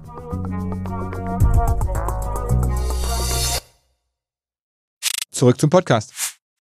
möglicherweise seid ihr eine Firma, ähm, die einen Prozess durchläuft, der jetzt auf andere Firmen, Stichwort Klimawandel, auch zukommt. Also ich meine, da, da gab, ihr habt das jetzt ja nicht ganz freiwillig gemacht, sondern es gab ja auch sehr viel äh, Druck, dass man euch gebeten hat, quasi oder euch auch gezwungen hat, rechtlich irgendwie euch, euer Modell zu verändern. Ähm, berichte mal so ein bisschen auf, äh, aus der, aus der, aus den, aus dem Prozess, weil wahrscheinlich ja jetzt der Leute zuhören, die sagen, oh, da bei uns kommen auch demnächst neue Regelungen, vielleicht im, im, im, im Travel-Bereich ähm, oder wer weiß, also im Automobilbereich da, da ist ja überall jetzt vielleicht Themen, die uns ja. äh, bevorstehen, die ihr schon durch, durchlitten habt quasi. Durch, durchlitten ist ein gutes Wort, äh, Philipp, äh, was, was du anbringst. Ich kann mal ein bisschen über so ein, ich beschreibe diesen Prozess dieser Transformation immer mit so einer Achterbahnfahrt. Und am Anfang, ich fahre unheimlich gern Achterbahn, also du gern Achterbahn fährst, aber wenn du, wenn du so diesen Berg hochfährst mit dem, mit dem Waggon und da irgendwie angeschnallt sitzt und dann freust du dich, bist irgendwie aufgeregt und dann kommt oben dieser Hügel schießt dieser Waggon ja runter und dann ist es unstoppable. Und ich glaube, so ist bei einer Transformation auch. Dann kommen diese Loopings, da schleudert sich durch, da wird dir manchmal schlecht und du würdest gern aussteigen, das geht nicht. Deswegen ähm, zu deiner Frage, was würde ich den, den, den Leuten als Tipp mitgeben? Vielleicht zwei, drei Sachen. Das erste ist, seid vorbereitet, dass eben diese Loopings kommen und dass es eine rasante Fahrt wird. Und wenn mir einer erzählt, ich transformiere mal und äh, es ist alles nur irgendwie Spaß und Happiness, dann weiß ich, dass er nicht wirklich transformiert. Ich glaube, das ist das Erste. Und das Zweite, auch um im Bild der Achterbahn zu bleiben, was mir ganz wichtig ist, wir fahren diese Achterbahn jetzt lange und ich kann diese Achterbahn nicht anhalten, ähm, auch als Marketing-Geschäftsführer nicht. Aber am Anfang sind wir diese Achterbahn im Dunkeln gefahren. Da wussten wir nicht mal, ob ein Looping kommt, da wussten unsere Mitarbeiter nicht, wohin die Reise geht. Und heute haben wir das Licht würde ich sagen. Zumindest wir kommunizieren wer. Wir sprechen den Leuten, äh, mit, viel mit den Leuten, erzählen denen, was passieren wird, dass sie den Looping zumindest sehen, der vor ihnen ist. Das wären so zwei wichtige Sachen. Sprich viel, kommunizier viel, nimm die Leute mit auf die Reise wie viele Leute habt ihr denn sagen wir, mal, ausgetauscht oder auch verloren über den Prozess, Mitarbeiter jetzt? Ähm, wir haben, also ich glaube, das Wort ausgetauscht ist immer eins, das ich, das ich gar nicht so gerne mag, weil ich sage immer, die Leute, die, die Lust auf diesen Prozess haben, und ich glaube, wir haben da keine Quote gehabt, wo sage, wir müssen da jetzt austauschen, überhaupt nicht, sondern es stellt sich heraus, ja wie im Privaten auch, wenn so eine Veränderung ansteht, dann gibt es Menschen, die haben einfach wahnsinnig Lust drauf und die begreifen das als Chance. Und die haben da wirklich jeden Tag äh, Motivation dazu. Und die sind heute auch noch da. Und da gibt es auch Menschen, das ist ganz normal, die sagen, Menschen, die Firma verändert sich, ich mochte die Routine mehr, ich mochte mehr das Klassische. Ich wusste 20 Jahre, was wir mit Tabak und Zigarette machen. Und die haben sich dann entschieden, gemeinsam mit uns, dass es eben einfach keinen Spaß und auch keinen Sinn mehr macht, den Weg weiterzugehen. Um die Frage vielleicht, weil du wolltest ja konkret wissen, ähm, zu beantworten. Ich würde sagen, es ist relativ unterschiedlich. Zum Beispiel im Digitalbereich, klar, da haben wir viel neu. Da würde ich sagen, sind vielleicht 40 bis 50 Prozent der Mitarbeiter neu, aber vielleicht in den eher klassischen Bereichen wie Portfolio, wo es um Produkt geht und so weiter, sind 90 Prozent der Mitarbeiter noch dabei. Aber das heißt, ihr habt auch gar nicht sozusagen stark reduzieren müssen bislang? Nein, wir haben aufgebaut. Ihr habt sogar aufgebaut. Ja, ganz okay. klar. Ähm, das ist ja auch eine schöne Message in, in, in dieser Zeit und in den letzten äh, Jahren, weil wie du am Anfang ja auch so ein bisschen äh, rein moderiert hast, äh, Tabak steht ja, oder die klassische Zigarette steht unter Druck. Deswegen, wenn du, wenn du heute jemand sagst, dass wir Mitarbeiter aufbauen, aber die Bereiche werden ja viel, viel größer, die, die wir heute machen. Wir haben mittlerweile Flagship-Stores hier in Hamburg, in München auf den, auf den großen Einkaufsstraßen. Wir verkaufen unheimlich viele ähm, Geräte, ICOS-Geräte, äh, auch online was wir bei der klassischen Zigarette nicht tun. Wie ist denn Umsatz, die Umsatzverteilung aktuell zwischen dem neuen Geschäft und dem alten Geschäft? Das neue Geschäft macht weltweit, das ist die Zahl, die ich hier geben kann, fast ein Viertel aus. Okay. Also fast 25 Prozent, da sind wir sehr stolz drauf. Und das finde ich auch eine, und eine, eine wachsend, äh, rasant wachsend. Und das ist, äh, wenn man sich's mal auf der Zunge zergehen lässt, würde ich sagen, hätte wahrscheinlich keiner geglaubt, dass diese Zahl jetzt kommt, dass fast 25 Prozent, ein Viertel dieser Transformation geschafft ist. Du hast vorher so ein paar andere Branchen angesprochen, wie Automobil etc. Ich glaube, wenn du da einen Podcast machen würdest, wäre die Zahl noch nicht ganz so hoch in der E-Mobilität. Also bei uns ist es nicht nur, was uns ja auch oft ähm, vorgeworfen wird, nicht nur so ein Feigenblatt, sondern es ist eine, eine wirklich äh, ernst gemeinte, nicht nur gesprochene, sondern auch gelebte und auch in Zahlen aber man muss auch sagen, bei euch ist ja auch der politische Druck mit am stärksten. Ne? Also das ist, ist ja, ähm, sagen wir, oder der hat sich schon viel früher aufgebaut. Ne? Unabhängig von jetzt den aktuellen Themen wie Klimawandel und ähm, solchen Sachen, war ja bei euch schon vor, wann fing das an? Vor zehn Jahren ungefähr, ich glaube 15 Jahren, wo so langsam die Frage aufkam, soll das eigentlich erlaubt sein, weiterhin äh, klassisch für eine Zigarette zu werben und so. Und das hat sich ja dann immer weiter, also schon, das heißt, ihr habt, ihr habt das schon ein bisschen früher lostreten müssen auch, ne? Richtig, also ich habe 2000 angefangen, um äh, bei Philip Morris, da bin ich eingestiegen, ähm, damals nach dem Studium. Und wenn man das dann die Zeit Revue passieren lässt, bis 20, 2010, vielleicht 2015 hat sich das gesellschaftliche Bild und, und es zum Thema Rauchen massiv verändert. Mhm. Und deswegen hat, und da bin ich sehr dankbar und auch sehr froh und ähm, als unser weltweiter Chef da wirklich früh nämlich schon in den Anfang der 2000er Jahre erkannt hat, dass da eine, eine, eine wirkliche Bedarf ist. Und ich, es war ihm wirklich oder uns allen eine Herzensangelegenheit zu sagen, wir müssen es doch schaffen, dieses Produkt ähm, weiterzuentwickeln und eine Risikoalternative ähm, Alternative auf den Markt zu bringen. Ich glaube, das war immer klar. Und äh, nichtsdestotrotz siehst du auch, wenn der Druck draußen ist, ist Philipp als erstes draußen mit diesem Produkt äh, weltweit. Das heißt, da sind die Wettbewerber noch deutlich hinter uns. Also wir haben das sehr ernst genommen. Wir haben auch, was wir gerade gesagt haben, die Mitarbeiter radikal geschiftet. Wir haben heute 99 Prozent unserer Mitarbeiter auf äh, ICOS arbeiten und eigentlich null Prozent, ich sage immer ein Prozent, weil es gibt noch ein, zwei Personen, die noch das klassische Zigaretten-Business äh, betreuen im Marketing, aber die, die große Anzahl der Mitarbeiter arbeitet auf ICOS. Wir reden jetzt von Marketing-Mitarbeitern. Genau. Klar, wenn du traust, ganz klar, du hast ja, verkaufst ja weiterhin die Zigaretten. Ja. Zigarette weiter, weiterhin wie, sind, wie ist denn da der Umsatz eigentlich zurückgegangen in den letzten zehn Jahren, seit es diesen Druck gibt? Ist das da stark eingebrochen?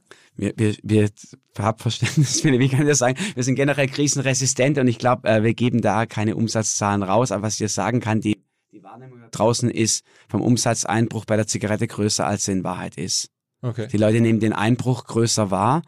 Es ja. liegt auch daran, weil natürlich auch die ähm, äh, Rauchverbote kamen. Das heißt, du siehst das Zigarettenprodukt nicht mehr so in der Gesellschaft, du siehst es abends nicht mehr in der Kneipe Dadurch nimmst du einen Rückgang äh, des Konsums stärker wahr, als dann in Realität ähm, stattfindet. Aber am Ende habt ihr Abonnenten. Also ich meine, so ein Raucher ist ja fast nichts anderes als Abonnent.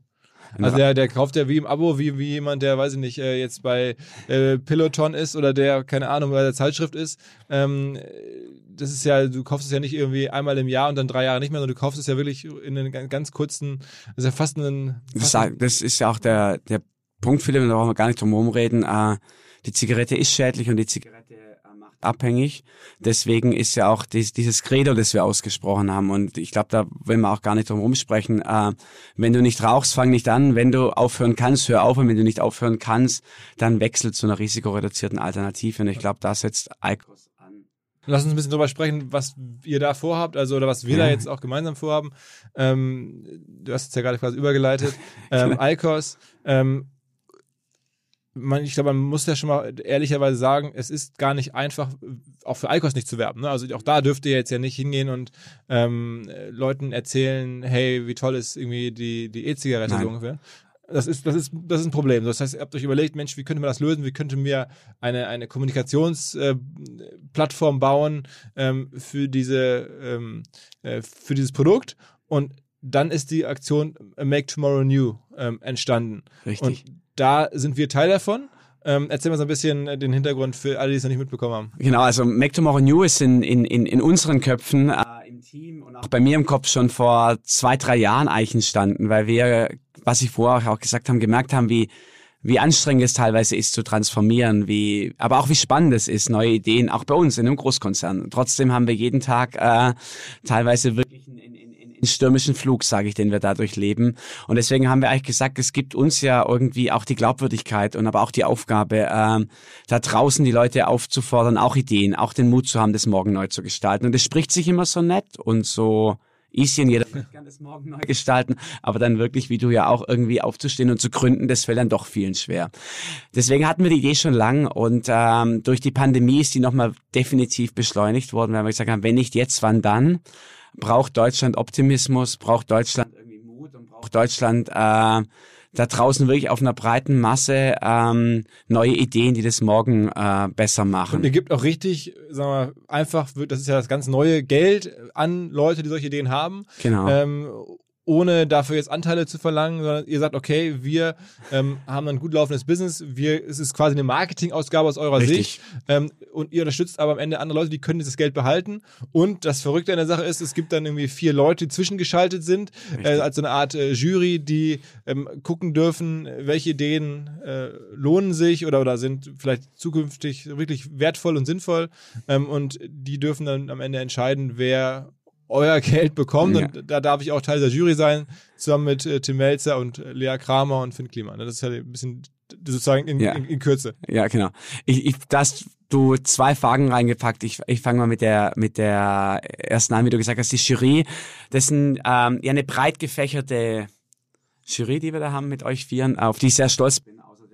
Ich finde die sehr gelungen. Ihr habt eins, äh, genau, ist jetzt schwierig, dich selbst zu loben hier, wenn, wenn ich vor dir sitze, Philipp. Aber nein, hör einfach nicht zu. Ich lobe dich trotzdem. Nein, ihr habt ja alle eins gemeinsam, dass ihr irgendwie genau, was ich vorher meinte, dieses Gründergehen in euch habt, was angepackt hat ähm, und, und, und wirklich was verändert habt ähm, da draußen. Und das war uns wichtig. Aber auf der anderen Seite seid ihr auch ganz unterschiedlich, nämlich von Tim bis äh, Lea, Sophie Kramer oder von dir bis zu, bis zu Finn. Und es war uns auch wichtig für den Ideenwettbewerb, dass wir eben nicht ähm, da draußen auf ein ganz enges Feld gehen von Digital, Digital Natives oder Digital Startups, sondern sagen, Ideen können überall herkommen. Die können im ähm, Teambereich in der Experience irgendwie wie liegen oder die können auch mehr im Business liegen, die können digitaler liegen oder auch eher sozial liegen. Das wollten wir ganz bewusst und das war uns extrem wichtig, dass halt eben nicht der nächste Startup-Businessplan-Wettbewerb wird, sondern gute Ideen können ja überall ansetzen und überall anfangen. Also muss man, muss man auch sagen, es werden hier keine Ideen prämiert, die besonders jetzt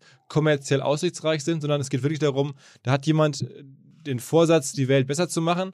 Und ob sich das denn kommerziell dauerhaft lohnt, das ist gar nicht unbedingt entscheidend, sondern entscheidend ist eher, wer ist das, was will er machen? Richtig. oder, oder sie natürlich. Ähm, äh, und, und darum geht's. Und wie, dann können wir gucken, ja, daran glauben wir, das finden wir toll, dass sowas kommt, das ist unterstützenswert. Ja. Genau, du hast einen, hast einen guten Punkt angesprochen. Und ich glaube, es ist äh, einem meiner persönlichen äh, wirklichen Ziele ist, es geht am Ende nicht um die Idee, sondern es geht um den Menschen hinter der Idee. Da glaube ich auch immer dran. Auch bei uns in der Firma, wenn wir über die Transformation sprechen, hat dieser, dieser eine Satz in mir viel ausgelöst äh, von meinem weltweiten Chef. Das heißt, mir ist wichtiger, den Mensch zu sehen, den Mensch zu hören, zu hören, wie, wie, wie er für diese Idee brennt. Und ob die dann am Ende in ein, zwei oder drei Jahren kommerziell ist oder vielleicht gar nicht kommerziell, aber trotzdem eine gute Idee ist, Unterstützung braucht, ist dann am Ende zweitrangig, sondern wichtig ist, der Mensch steht im Vordergrund. Mhm, mhm. Ähm, was soll denn jetzt jemand tun, der bei uns jetzt hier zuhört, der generell Bock hat mitzumachen? Wir haben es ja schon an verschiedenen Stellen kommuniziert, aber trotzdem sag's nochmal selber, ähm, wie einfach es möglicherweise sein kann, zumindest dabei zu sein. Es ist ja auch so, kannst du da nochmal beschreiben, dass nicht nur einer am Ende Geld bekommt, der das ganze Ding gewinnt, sondern es gibt in verschiedensten Vorstufen auch schon für die Teilnehmer Geld. Ja, also zwei Sachen erstmal habe ich vorher nicht, nicht erwähnt. Es gibt in, in, in der Gesamtsumme eine mit der wir unterstützen. Aber auch da haben wir die Million bewusst nicht für den Gewinner ausgelobt, sondern wir fangen an bei den besten 30, die direkt mal mit 5000 Euro belohnt werden, dann die, den nächsten Betrag im Halbfinale und dann für den Gewinner nochmal über 300.000 Euro. Aber uns war auch da wichtig, in der breiten Masse früh anzufangen. Deswegen mit den Top 30 gleich mit, mit 5000 Euro. Das ähm, zu, zu deiner ersten Frage. Zur zweiten, was soll er tun? Ganz einfach sich bewerben auf, äh, und lass mir ein bisschen werblich werden hier auf www.maketomorrow.new. Da soll er ähm, sich einfach reinklicken. Es ist super simpel. Wir sagen immer, der einfachste, vielleicht äh, leichteste Bewerbungsprozess, den so ein Ideenwettbewerb jemals hatte. 100 Wörter maximal oder ähm, 60 Sekunden von dir. Sprachnachricht. Genau, Sprachnachricht oder Bild Ja. Hochladen und uns erstmal überzeugen. Also kein Also das ist Excel-Sheet. wirklich ganz, ganz, Ganz simpel. Das ist, ganz das ist, simpel. Ja. Keine Hemmung zu haben. Mir hat auch eine Dame gefragt, der, äh, der letzten, ein, ein, ein Mädel, Mensch, ist die Idee vielleicht zu banal? Hab ich gesagt, nein, äh, reich sie einfach ein. Ich glaube, das ist ja auch so wichtig. Wir, wir Deutschen, finde ich zumindest, A, sehen wir oft das Glas halb leer anstatt halb voll und oft zögern wir, weil wir immer denken, alles muss so perfekt sein, unser deutscher Perfektionismus. Und meine Bitte, wer legt den ab und reicht einfach ein? Was glaubst du, was werden die Ideenschwerpunkte sein? Also erwartet ihr auch viel zum Thema jetzt sozusagen Nachhaltigkeit, ähm, Klima? Erwa was erwartest du für, für Ideen? Also ich glaube, ich persönlich, und das ist wirklich meine Meinung, ich habe noch nicht, der Ideenwettbewerb läuft ja jetzt seit 1. Oktober, ich habe noch nicht reingeschaut, bewusst, ich lasse mich überraschen am Ende, wa- was Wie eingereicht lange kann wurde. man einreichen? Bis wann bis gilt? 30. November. Und äh, aber was ich glaube, ist natürlich schon ganze, das ganze Thema Soziale, auch die sozialen Kontakte, das Miteinander wird sicherlich durch die durch die Pandemie jetzt geprägt sein. Äh, Nachhaltigkeit sowieso immer. Das heißt, ich glaube, mein Gefühl, äh, persönliches Gefühl, es wird vielleicht weniger digital sein ähm, als vielleicht in den in den Jahren zuvor bei solchen Themen und eher auf die Zwischenmenschlichkeit, auf den, auf die Humanität und so weiter abspielen. Bedingt einfach, weil wir alle, glaube ich, jetzt irgendwie die letzten sechs, sieben Monate da im, im Homeoffice teilweise auch für uns selber irgendwie agiert haben, glaube ich, wird das eine, Ihr seid noch eine ganze Weile im Homeoffice, ne? ich bin schon seit dem 14. März. Heute ist mein erster ähm, Business Trip. Es war der letzte am 29. 28. Februar nach Hamburg und heute der erste wieder. Okay. Äh, deswegen schließt sich irgendwie der Kreis ganz gut, aber wir sind äh, seit sieben Monaten im Homeoffice. Es lässt sich auch gut, was ich ja gesagt habe, die Idee von Make Tomorrow New ist komplett im Homeoffice entstanden. Äh, von der Ideenentwicklung bis hin zur Kooperation mit euch, bis hin zur, zur, zur Umsetzung. Jetzt ist es live. Das heißt, es geht. Es geht äh, vom Business her, aber mir persönlich fehlen die persönlichen Kontakte. Und gibt es schon ein äh, abse- absehbares Ziel, wann ihr wieder versucht, ins Büro zurückzukehren? Nein, ich glaube, wir legen da kein Datum fest. Wir sagen in dem Moment, wo es sich äh, rechtfertigen lässt. Ich glaube, ist ja immer so im Moment gerade, man muss da ein Risiko eingehen, wo es sonst wirtschaftlich nicht tragbar wäre. Ähm, aber bei uns geht das Business gut und äh, wir kommen auch gut mit den Projekten voran. Deswegen, warum sollten wir da jetzt ein, ein Risiko eingehen? Sag mal ganz zum Abschluss, wo holst du dir selber Inspiration her? Also für solche ungewöhnlichen äh, äh, ja, Kommunikationsmaßnahmen, was, was, äh, ja, wo, wo bist du selber so äh, unterwegs? Ja, ich bin dann selber unterwegs. Nein, ich bin ein, ein Mensch, äh, der unheimlich an die an das Team glaubt. Ich sage wirklich, ein Lebensmodell des 1 plus 1 ist 3. Es gibt ja Menschen, die holen Inspiration von einem einsamen Waldspaziergang oder Museumsbesuch. Das bin ich überhaupt nicht. Da werde ich eher äh, uninspirieren, da komme ich da zurück als vorher. Ich brauche das Team, ich brauche die Menschen, ich brauche die Diskussion, ich brauche auch die Streitgespräche, auch so ist auch Make Tomorrow New entstanden. Ähm, und das ist natürlich virtuell eine, eine Herausforderung gerade, muss man ehrlich sagen, aber wir kriegen auch das hin. Gelernt, hart zu diskutieren und zu streiten und zu, nicht zuzustimmen äh, virtuell.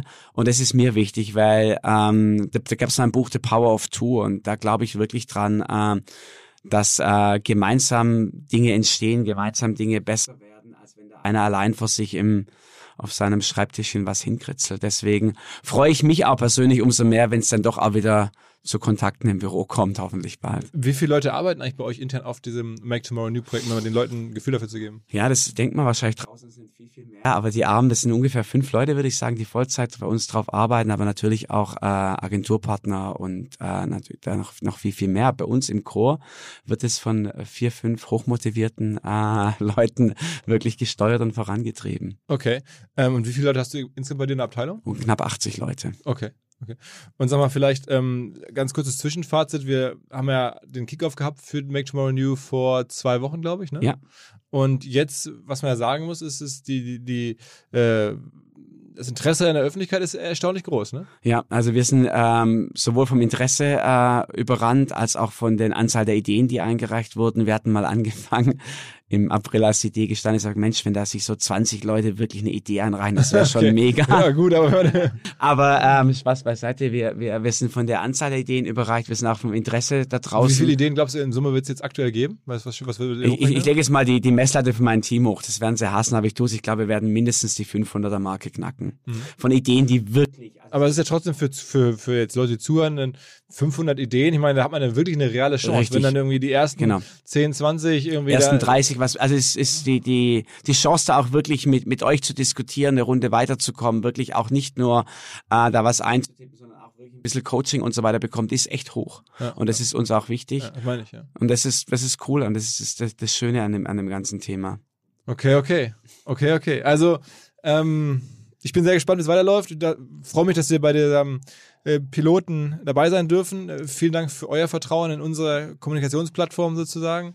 Ähm, und ja, ich bin sehr gespannt, was am Ende dann auch am Tisch liegt an Ideen natürlich. Das ist ja das Entscheidende. Und ich freue mich Ja. auf den Tag, an dem wir da sitzen ähm, mit den Kollegen aus der Jury und äh, gucken, wer da, äh, am Ende ist es ja wahrscheinlich eine Riesenfreude. Man macht ja jemandem eine Riesenfreude, weil er ja Ich Geld, hoff's. ja, Ja. für Geld Ja. so eine Idee bekommt, da jemandem so viel Geld ähm, äh, sozusagen äh, zuweisen zu können. Ja. Äh, das ist für mich auch, für mich auch äh, der, der Kerntreiber, muss ich ganz klar sagen, das zu machen. Und da freue ich mich total drauf, wenn dann jemand da ist und denkt, krass, ey, ich bekomme jetzt äh, im Einzelfall dann halt 300.000 Ja. Euro oder, oder irgendwie sehr, sehr viel Geld ähm, und kann loslegen.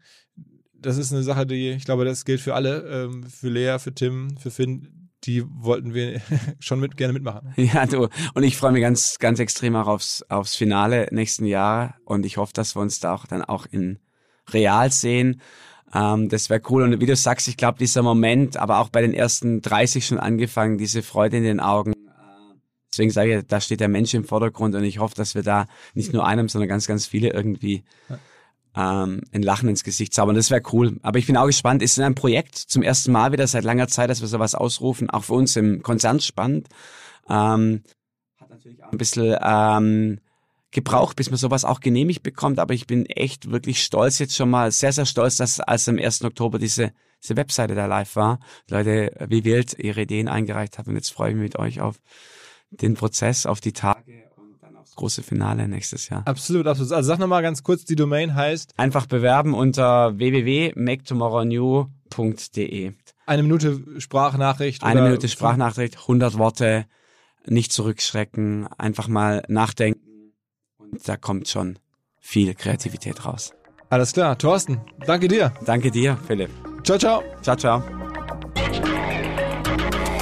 Das war Thorsten Scheib und jetzt wie versprochen noch die Voice Message von Tarek Müller zu seinen Trades im Börsenspiel.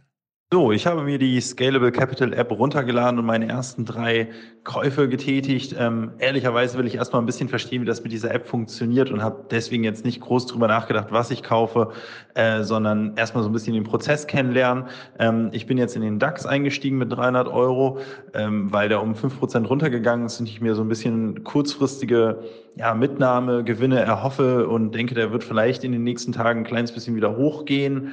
Äh, und dann würde ich vielleicht sogar auch meine Anteile wieder direkt verkaufen. Wenn nicht, dann halte ich einfach und spekuliere darauf, dass es irgendwann wieder hochgeht. Ähm, zum Zweiten ähm, ist Zalando ähm, schon deutlich auch runtergegangen heute und auch der Glore, die, der ähm, Fonds von Jochen, ähm, die, die Wette sozusagen auf den globalen E-Commerce-Markt, so eine Art Bündelfonds von 50 Unternehmen.